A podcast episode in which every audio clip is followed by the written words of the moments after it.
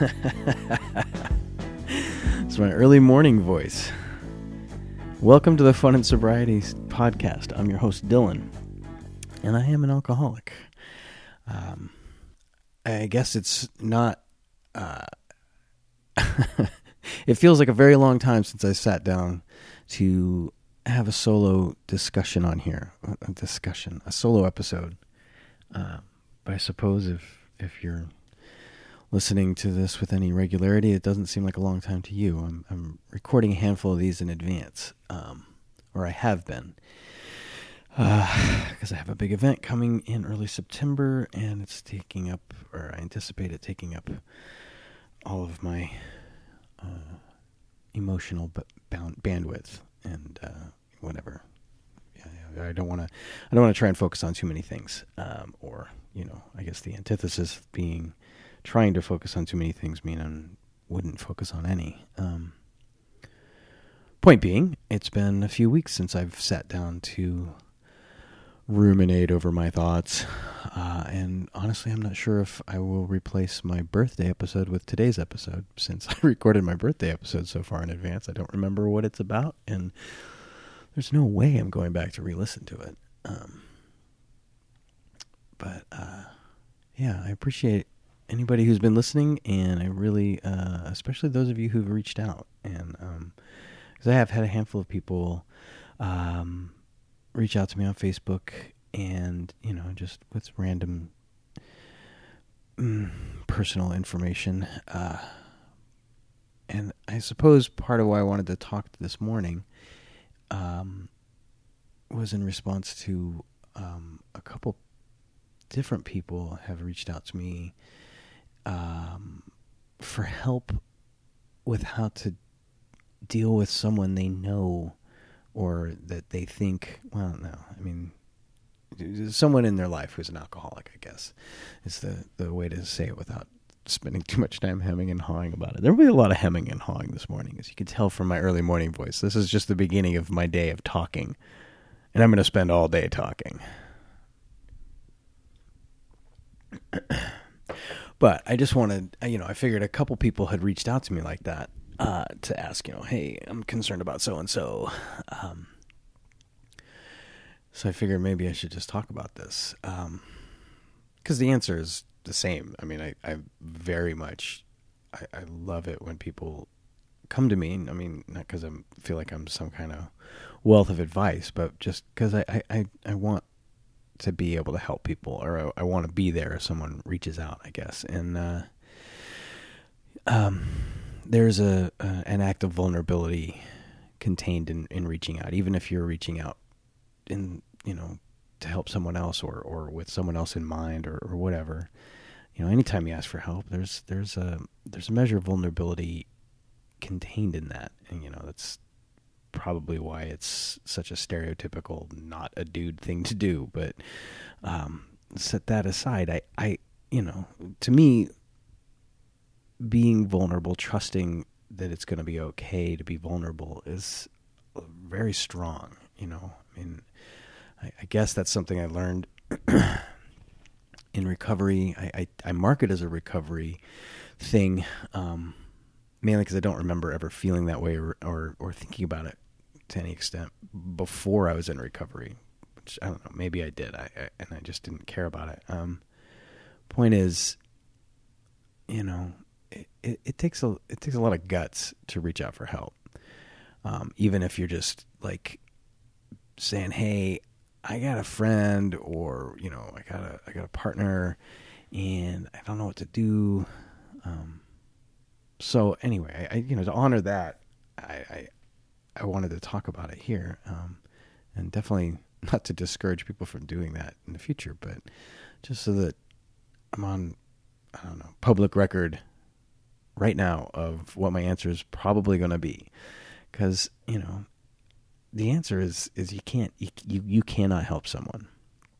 Um, the only thing you can do, I, I, guess that's too broad. I, mean, you can't. You, are not gonna be able to fix someone. You're not gonna be able to to I don't know do the right collection of words combined with actions that's gonna make some influence that will necessarily f- lead them down the right path, right? Like, I mean, interventions happen, and there's, I guess, there's TV programs about it, or there were, uh, you know, just to, well, I, I'm cynically, I could say to, you know, cash in on it, but I'm, I'm fairly confident that's not what the motivations were for that program. It was just to show people, not unlike what I'm doing here, I guess, just with actual budget and an actual audience.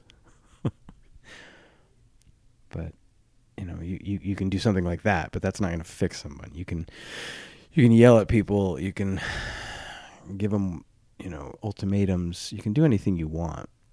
You can offer them love. You can enable them. You can provide them with an environment that will satisfy every one of their creature needs as far as you can you can identify and they can articulate. I mean, you can do it. You can do. You can you can twist your life up all you want to try and help someone you're concerned about. You know, this is just all aspects of life, but specifically people who are having people who struggle with with with drugs and alcohol. Same with depression, I suppose, but I'm not going to talk about how do you enable someone with depression just because that that feels rude. Um, mainly because I don't I don't have I don't have personal experience with it, so I don't want to. I don't. I don't. I don't know why I'm going down that tangent.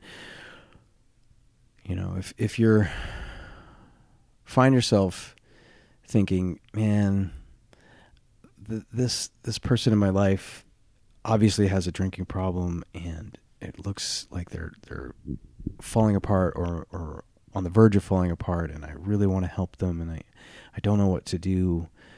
Um, you know, I mean, that's a that is a wonderful thought, and and it's presumably coming from the coming from the right place, meaning it's it's coming from a place of love and concern, and not you know some kind of you know I guess that's you know you got to check yourself if if you're doing it because you want to look good to to save someone or or I don't know take control of them, you know that I, I don't think I need to tell you that that's not probably a good thing to do, but even if you're or or if you are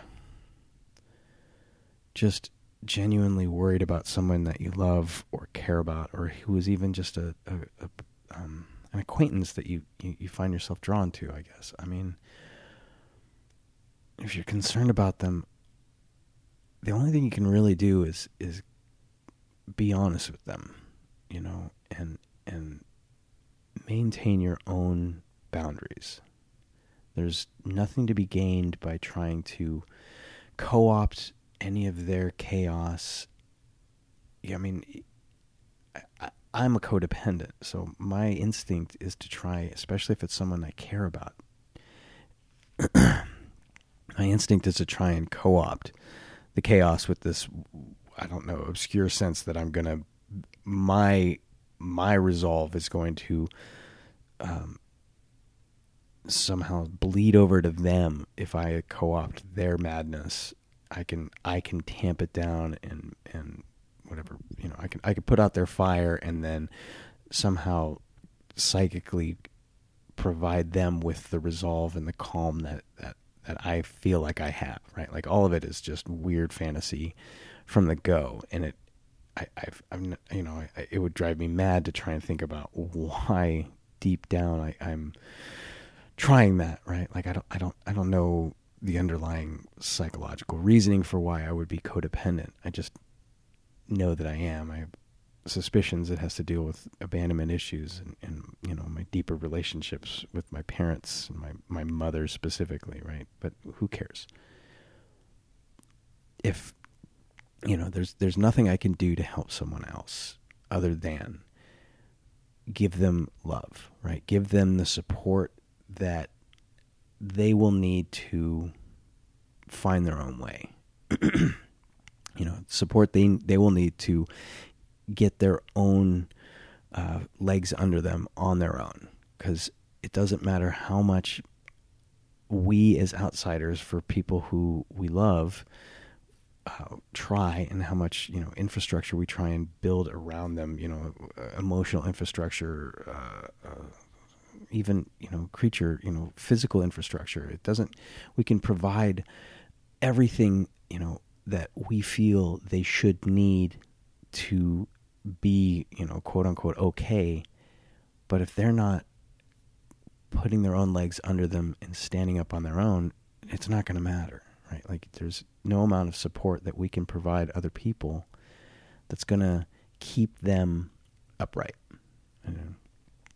So the answer, you know, has been consistently when people come to me with these types of questions and concerns is, is always, you know, maintain your own boundary and you know identify within yourself just how much you're willing to uh, put your own emotions at risk, your own you know, sense of spiritual calm and resolve at at risk of being upset by this person's madness. You know, you know, be clear with that inside yourself, um, and and then maintain that right. Like, hopefully, by you know what I'm trying to say there is you know don't don't go past your own personal what you can personally affect. And if, if you don't have a rational sense of that, then I, I don't know what to say. You, you go ahead and skip off into the madness with the other person and see what happens. But presuming that you're coming at this from a, a fairly secure spot in yourself, meaning, you know, you have your own legs under you, you have your own shit together, I guess, you know, playing off the birthday podcast of having your shit together. Um, you know, don't don't don't compromise that. And but also at the same time give them your love right? I mean if they need emotional support then give it to them meaning you know if if, if i mean a lot of people most people i would guess who really fall into addiction they're having a hard time loving themselves you know and and whether they are conscious of that it, it kind of just underlies everything. And you can give them that love. I mean, it doesn't mean you have to break your own, you know, have to compromise your own your own boundaries, but you know, you can let them know that you care about them as a person, you care about them, you know, as whatever partner, whatever extent your relationship is with the person. You know, that that's and part of loving them is allowing them to figure this out on their own you know, I mean, the obvious things. If they're drug addicts, don't don't give them money. Don't give them creature. Uh, you know, don't give them things they can go exchange for money and and, and drugs or whatever. I mean, those are fairly obvious. I mean, I I don't. I would assume that someone would know not to keep enabling somebody. I mean, that's the the key. If if if your question is how do I help this person, and then your first thought is to just go enable everything about them, stop doing that. Um, but the, the, the rough thing to hear is that you got to also let them fall, right? Like you, you can't buffer, you can't, you can't throw a, a mattress down so that when they hit rock bottom, it doesn't hurt so bad. There's nothing, there's, again, there is nothing you can do. And honestly, if you continue or or well, if you if you if you try to to, to get in there and, and that's that's kind of what I mean by co-op their madness. If you try to get in there and absorb some of that for them to help make it less severe or less drastic or the impact uh, consequences less impactful, you know, that I, I trust that's coming from a, a, a kind place, a place of love, but it's not really doing that person, the addict, a, a service. So just you got to let them go. you got to say, "Hey, I love you. Watching you eat yourself alive is tearing me apart, and I can't do it." And so, you know, maintain your own boundary and say, "Hey, I can't. I can't do this. I, I'm here for you when you need. You know, when you need. I'm here for you when you you've tried to to do this for yourself." Um, I don't know. I, I feel like everybody I've talked to who's come to me asking these questions, I, I, I felt like they already understood that was the answer. They just needed to hear it from somebody, and so that's part of why I'm saying it into this microphone right now. Is if you need to hear that in order to feel like, yeah, you know, I mean, I, I, I I'm human too. Like I want to check in with other people and be like, is this is this feeling I'm having? Is this this this uh, approach that I'm considering, is this right? You know, I mean, even if I know it's right or it seems 99% right, and it feels better to have somebody check in and go, yeah, yeah, that's that's the right way to go about this. That's what I'm saying here. You know, let them go. You got to trust that they're gonna figure their own shit out, and you have to be willing to let that. Um, you gotta you gotta be willing to let them die. I mean, maybe it's that's hyperbolic. Maybe it's just um, um, exaggeration, or maybe it's genuinely a concern for the person that you're thinking about. Regardless, if if the person is in a state that their life is genuinely in danger. I mean, obviously, if it's something specific, don't let them just go walk into traffic or shoot up a bunch of smack right in front of you or, or whatever. I mean, but you got to be willing to let them go make the mistakes that may lead them down a path where they die, right? I mean, if they're on that path and you try and hold them back, it's like the final destination thesis. You know, you're not gonna, you're not gonna, you're just gonna change the format in which they die. You're not gonna keep them from dying. And I guess, you know, giving them the love and the support so that they are aware that there's an alternative, that there's actual people who care for them, there's an actual environment that isn't emptiness and sorrow and, and whatever the gross feeling is going on inside of them that they're they're trying to avoid. You know, giving them the awareness of that, right? Like that's that's what I mean by just offering them your love and with boundaries. That will go far, far further in their psyche than you know locking them in a room and telling them you know they, they need to get dry and you know forcing them through it right i mean you can i guess you could do that if you wanted to set up a dungeon that housed people for you know three months or so um, i'm not encouraging you to do that but i suppose if that was your approach and you wanted to hold their hands for the next three months after you let them out so you know you get the six month dungeon clean approach. that's a weird thing to even. I don't know where that came from. Um, but yeah, if you if you tell them, if you let them know, if they you give them the awareness that you're there and that there is a support network for them when they want to grab onto it, even if it's just you know you as as a friend, that will go a long way when they're when they're lying in a pile of their own vomit, wishing for something better. They'll remember that. They they won't they won't remember being yelled at. They won't remember being given ultimatums, and, and they won't remember. I don't know if you're even if you're, you know the tough one is spouses, and the tough one is you know parents of children. I mean, they're not going to remember all of the the basically guilt trips, right? Like most interactions like that with people that you're so close to kind of boil down to feeling like guilt trips, even if they don't feel like it when you're when you're laying them on someone. Even if you're just offering them your sense of love, it still feels like a guilt trip on the other end. If you know, if you know, I I know I, I couldn't hear my loved ones saying anything to me as being genuine.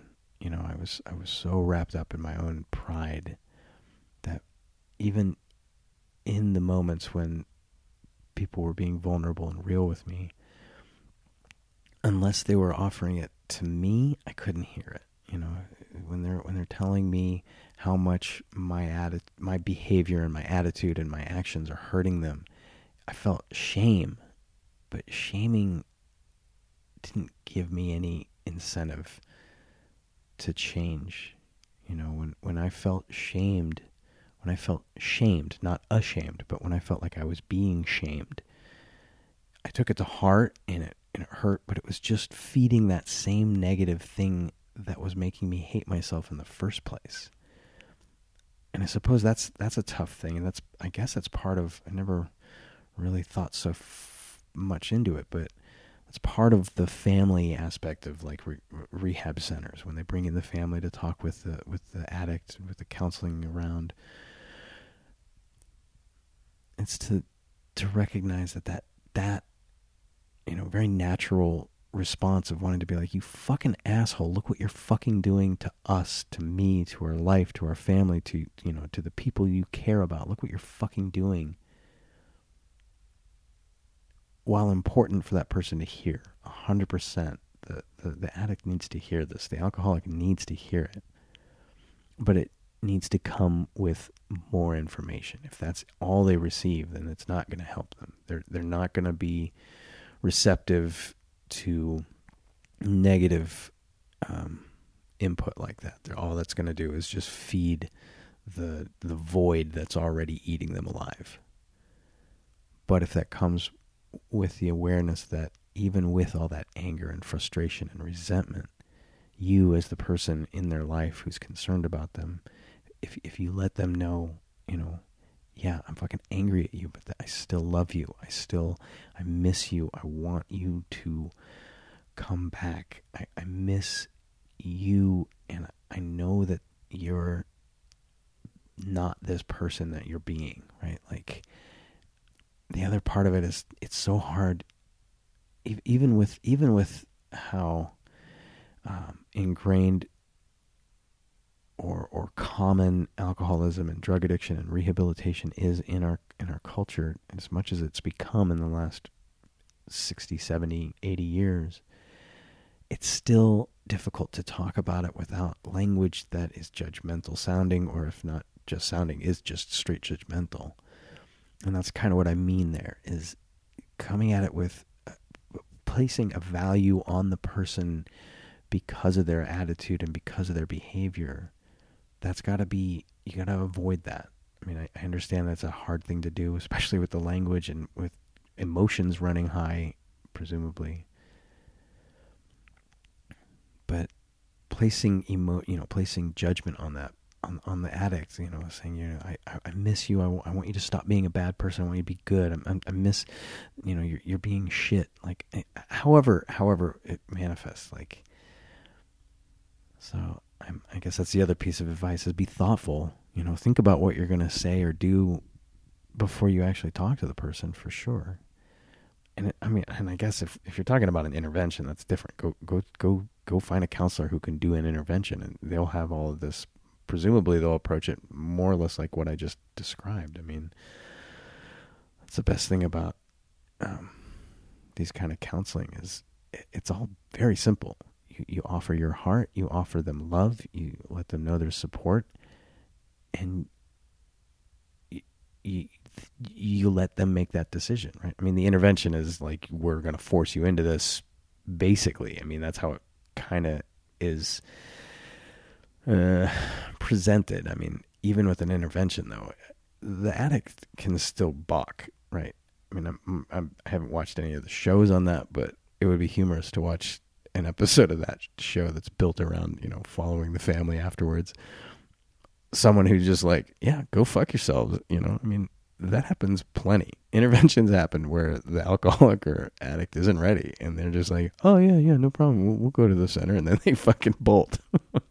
Which I, I don't know why i find that funny. It just I, I, I guess I find it funny because I can remember that sense, right? Like I, I had a period, I had a period after I was when I was really falling down, like right before I went into what is hopefully my, my final rehabilitation center, after I'd after I'd driven drunk with my children in the car and been arrested and manipulated my way out of jail early, early in the morning by convincing my girlfriend at the time to, to bail me out I found my way back to my where I was living and uh, my parents' house, I should say, because there was alcohol there, and I, I I needed to get drunk. Right, it was like six in the morning, and I was not gonna fucking deal with these emotions, and I I sat and I, I drank and I, I I don't remember what the fuck I did. I mean, obviously I was drunk at six in the morning, but at some point my my father-in-law showed up, a very um, imposing gentleman, very very wonderful human. But you know, he was there, sent by my my um, you know my my wife at the time. You know,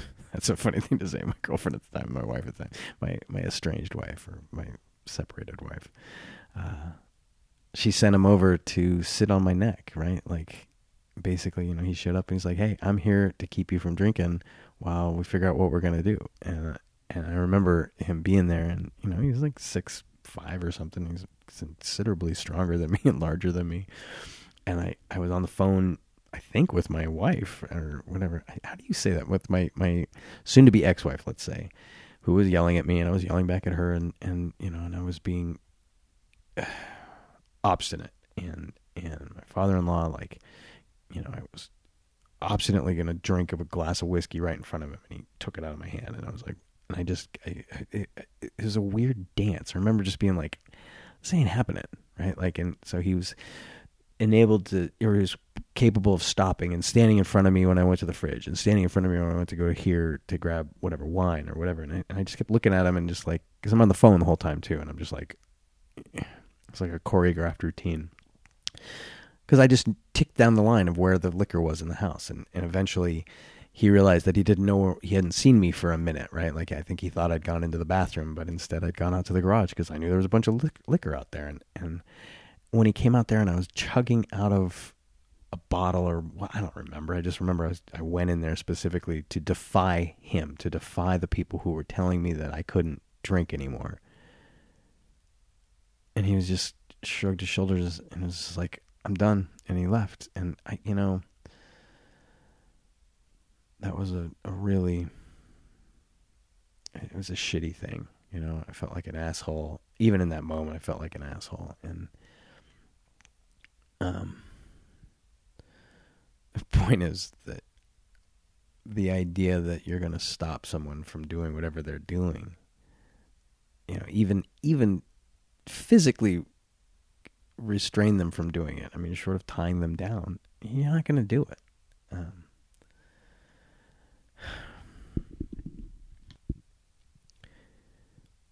and you know, to to my ex father in law, you know, I I I, I believe I told him at some point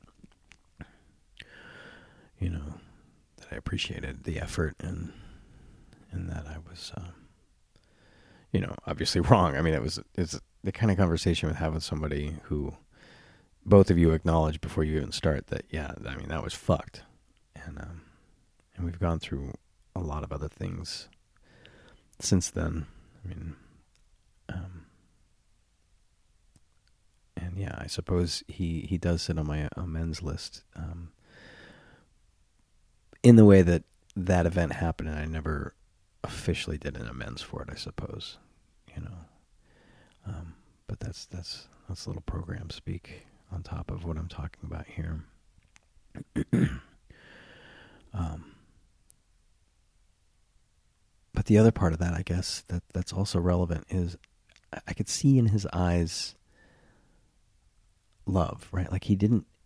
If he wanted to knock me around, he could have and I could see he was just he just wanted to help me, and and that's I guess that that that action of him shrugging and walking away, you know, that's that's the kind of um, attitude I I I've that's the kind of attitude you have to have. It's like he was willing to do what he could do, and in that moment, what he could do was go and just sit on my neck and be like, "Hey, you're not going to do this. We're gonna we're gonna sit on you, and you're gonna you know, I don't know what we're gonna put you in a in an institution or something. I, I don't know what the end goal was there, other than motherfucking Dylan is flailing. Someone needs to go at least curtail him from hurting himself or hurting anyone else. I mean, at that point, I just been arrested for passing out at the wheel. The car wasn't moving, but you know, it's reasonable to understand that the people in my life were like, this motherfucker is dangerous now. And even in that state, I could see love in his eyes. I could see sorrow when he walked in and saw me still, despite him being there with the, you know, the the clear objective of stopping me. That I still was just figuring out a way to go fucking drink. And him just going, I, I can't do anything for you and just leaving. You know that that's the that's the attitude you got to have if you're if you're thinking about someone in your life who's who's struggling. You gotta have the attitude of like, I can't do anything for you. I- I'm here to love you when you're ready to love yourself, right? Like i have been trying to avoid that that um, that little phrase, but it's the truth, right? Like all you can do is offer to love them until they love themselves, and part of loving the addict is letting them go and having faith that they'll come back, that they'll that they'll bounce back, that they'll hit the their bottom and recover. Right? I mean, that's what that's about.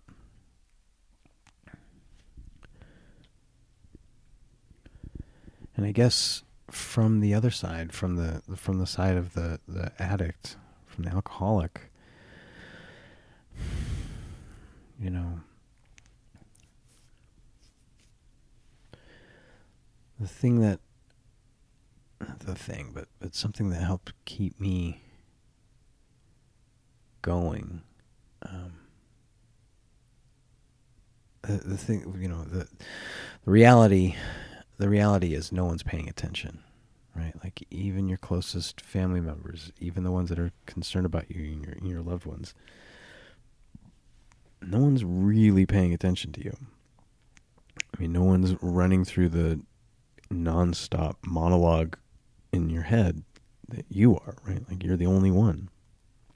And um, I know I'm, I'm I took advantage of the fact that I knew no one was really paying that close attention for years, right? That's that's how I drank because I was I was a I was a fake teetotaler. I, I pretended I wasn't drinking for a few years.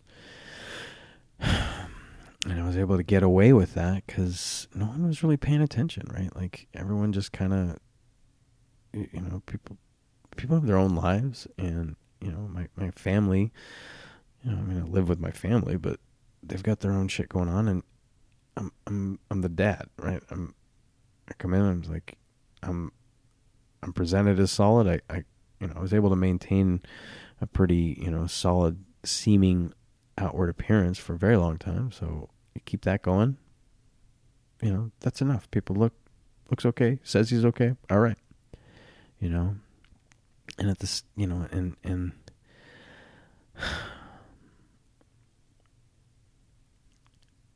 so if someone's does start to express concern for you, if someone does reach out, if someone is, you know, if there's an intervention or feeling, you know, even if, even if it's just a conversation with a couple friends that feels like an intervention because you're because you're sensitive and, and prideful and, and uh, defensive, you know, even at that extent, right? Like that's part of why that starts to feel weird is because this awareness that no one's really paying attention is starting to break down. Like this this narrative that no one is paying attention uh, is being challenged because someone suddenly cares, right? Like that's a it's a weird paradox because you feel like you want everyone to care, you want those people in your life to care, but you also don't. You want them to care just enough to feed your ego and make you feel like you're a, human or whatever it manifests itself as. I mean, that's how it felt to me. Like I want I want to be acknowledged for the wonderful person that I, I think that I should be and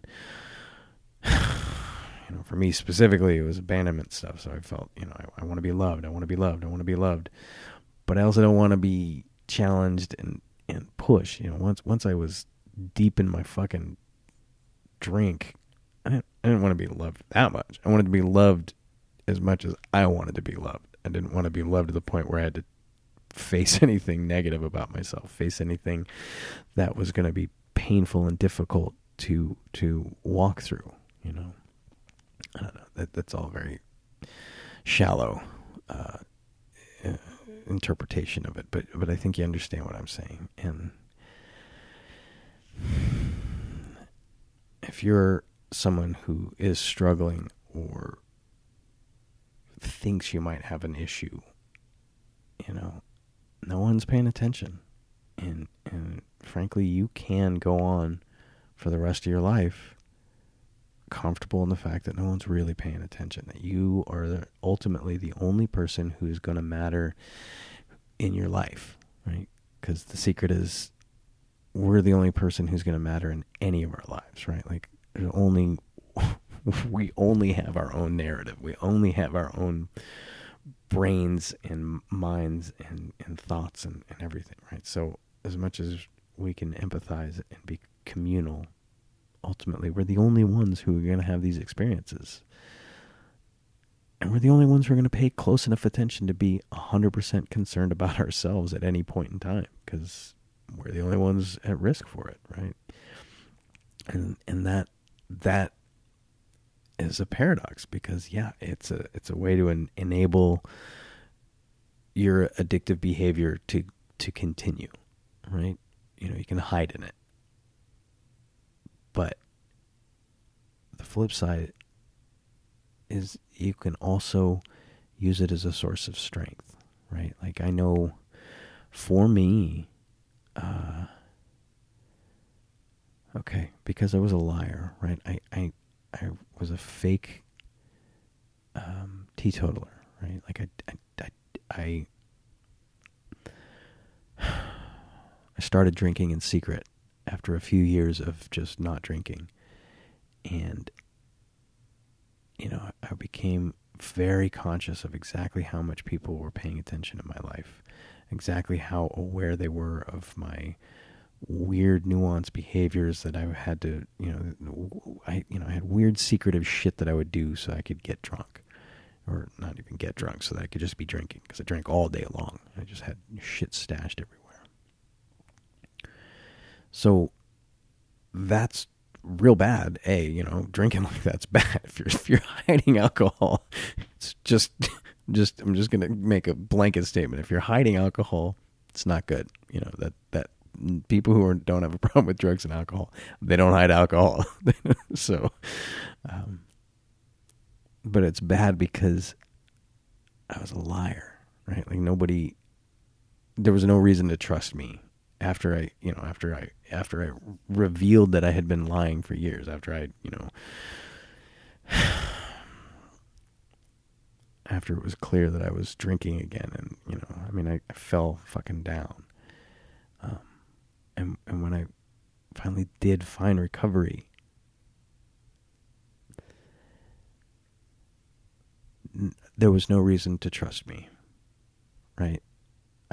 It took a couple times. A so I went into rehab. I came out of rehab and I used all the the right language and was outwardly doing quote unquote all the right things. And so when I started to drink again, because I, I hadn't really changed anything, I just was, you know, the only thing I'd done was remove alcohol and then learn some language to say to people so that they felt like, so that they could feel like I was doing the right thing. Um, you know, so then when, when I, I relapsed and then did go back to rehab and something did change part of that change included an awareness that I, I only have the same things to say. I only have the same outward behaviors to exhibit to demonstrate that I'm different, right? So that's where the paradox is is nobody's paying any attention, right? All they can see is what what we present to them and since I had presented to them lies, I had no expectation. I had no right to expect them to see anything but a liar. And even though inside of me, I, I felt different, and I was like, I'm not, I'm not lying anymore. I'm, I'm, I'm really aware of this. I'm, I'm aware of what's happening. I'm making concerted effort here. Nobody's paying attention they're just going to look at you and say, "Yeah, you're still the fucking drunk, an alcoholic, or or uh, addict that that you were two months ago, two weeks ago, whatever the time frame." That's if if I was in a state where I needed that awareness from them to be validated, it wasn't going to work for me because I had built such a web of lies that I couldn't expect them to want anything. I couldn't expect them to see it. So that's that's why I keep saying nobody's paying attention, right? So nobody's paying attention except for me in my head. And I know. I know the truth. I knew the truth before and I was choosing to lie about it. And I know the truth now and I'm choosing to present it. And I can't have any. I mean, I'm, I'm putting myself back in early recovery, but I, I can't have any expectations on the outcome. All I can do is continue to be honest with myself and keep presenting the same you know keep presenting myself honestly and over and have faith that over time these people who I do care about who I hurt and I want them to to see that I'm different now that I'm you know different they're not paying that close attention. All they're they're just going to be watching sort of and be like yeah this is fucking this is my this is my drunk dad this is my drunk buddy this is my drunk spouse. You know, over time, consistency and and doing this recovery, it, it will change those attitudes towards you. Um,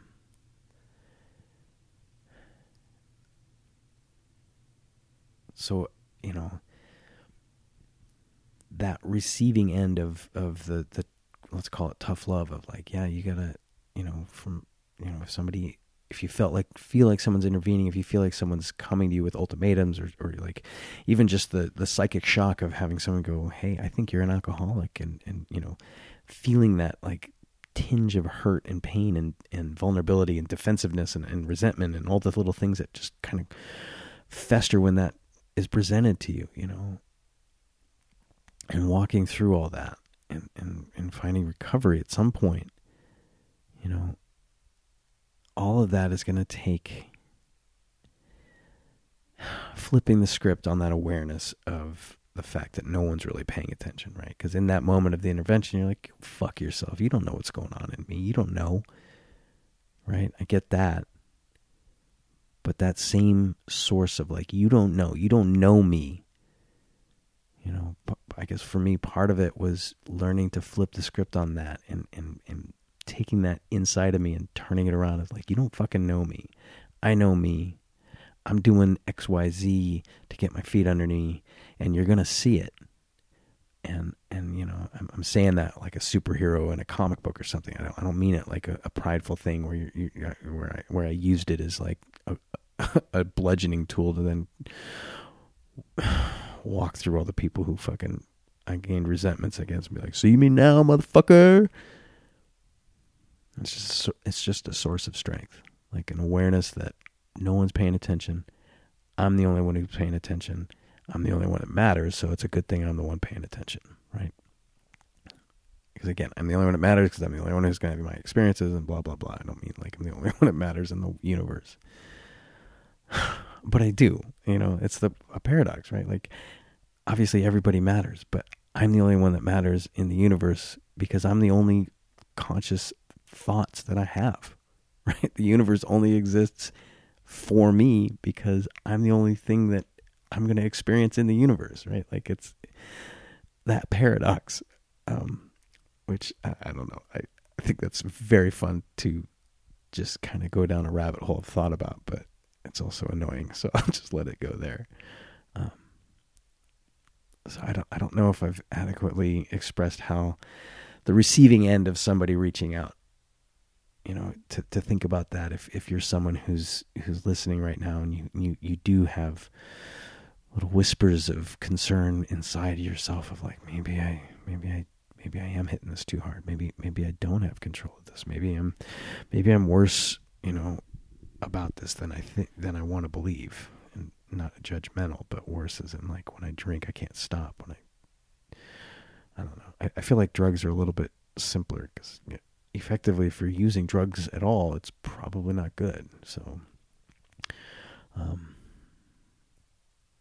addictive drugs, I guess. I, I don't know. I, marijuana is a weird in between thing, right? Like I, I don't I don't use marijuana, but I don't. I, I feel like it's an untapped resource that even in the next couple generations will have pharmacological benefits that today we lose sight of because of the just the, the sweeping generalization we make of it. So, I mean, I don't know. So, uh, it, it, future future future listeners, you know, using THC pills as an escape in the way that people are using opioid pills as an escape today, that's not good. Using them in an effective, prescribed, you know, rational manner, it's probably no different in the future of than just using prescribed medication accurately. Whatever. If you're using drugs as an escape, if you're using alcohol as an escape, you know it, even if you're not willing to look at it. It's deep down inside you. And if you're in that state and, and somebody does reach out to you, you know,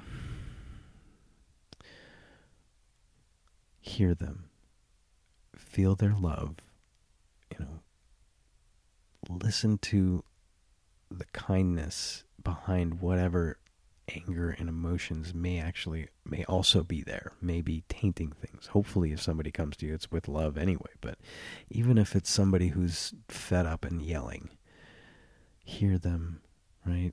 Anger is a mask for fear and vulnerability. So if someone's angry it's because they well you know somebody you a loved one is angry, it's because they love you. And take that little nugget, sit with it, you know, in the middle of the night when you're shivering and you're trying to fucking rationalize your your life. Remember, you know, you you are loved. You you are you are the little shining light inside you that you don't remember even being, maybe. You know, that void, it isn't you. That void is a void. And there's no fate, right? As much as there's, I'm, as much as I'm not a free will person, I'm not a fatalist. You can choose a different path. You can take baby steps you know, one one breath at a time. Our lives are led one breath at a time. And yeah, you, can you can choose a path that takes you away from the void and even though it looks like it's decades of journey in front of you, you know, that that adage, you know, you, you still got to take that first step to get on the thousand mile path or whatever the fuck it is. Love that I don't even know how to to say what I just accept as just an understood, you know, quote.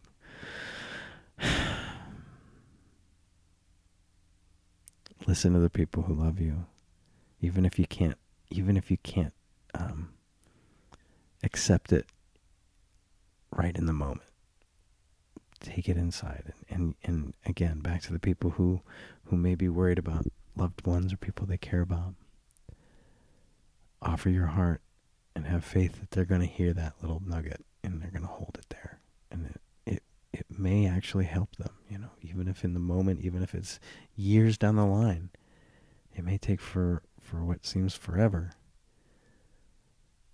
If you if you offer your heart and your love it'll be received. You know that's i guess that's the bottom line in all of that you know have your own boundaries, offer a little love. And if you're on the receiving end, be willing to let your boundaries down, even if it's just inside, even if it's just socked away in a corner until you can you can face it. Take it in. Because all of this is about, you know, living our best lives, right? Like we only get one time around, you know, no matter how many fantasies we have about multiple lives and karma and all that stuff. I mean, I, I don't fucking know. I do know that this consciousness that I'm walking around with right now, that's all I get. And I only get it once. And that's the same for any of you listening, right? Like, we only get one time. And so hopefully we're we're trying to make the best of it.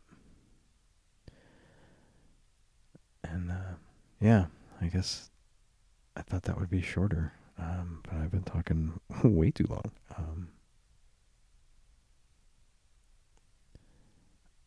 I, you know, like I say, my heart goes out to anybody who's struggling, and and especially those who are who are trying to make, you know, make better choices, right?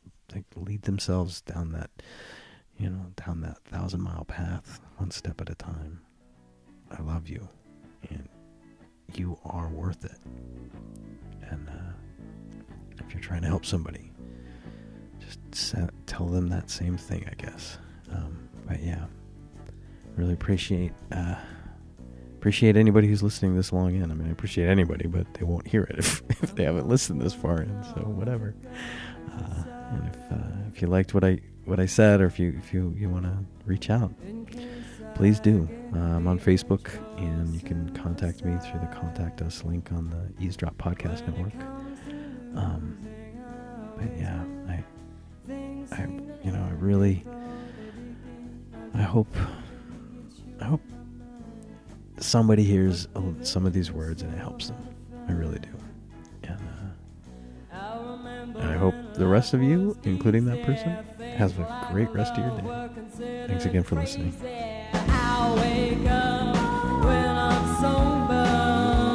will probably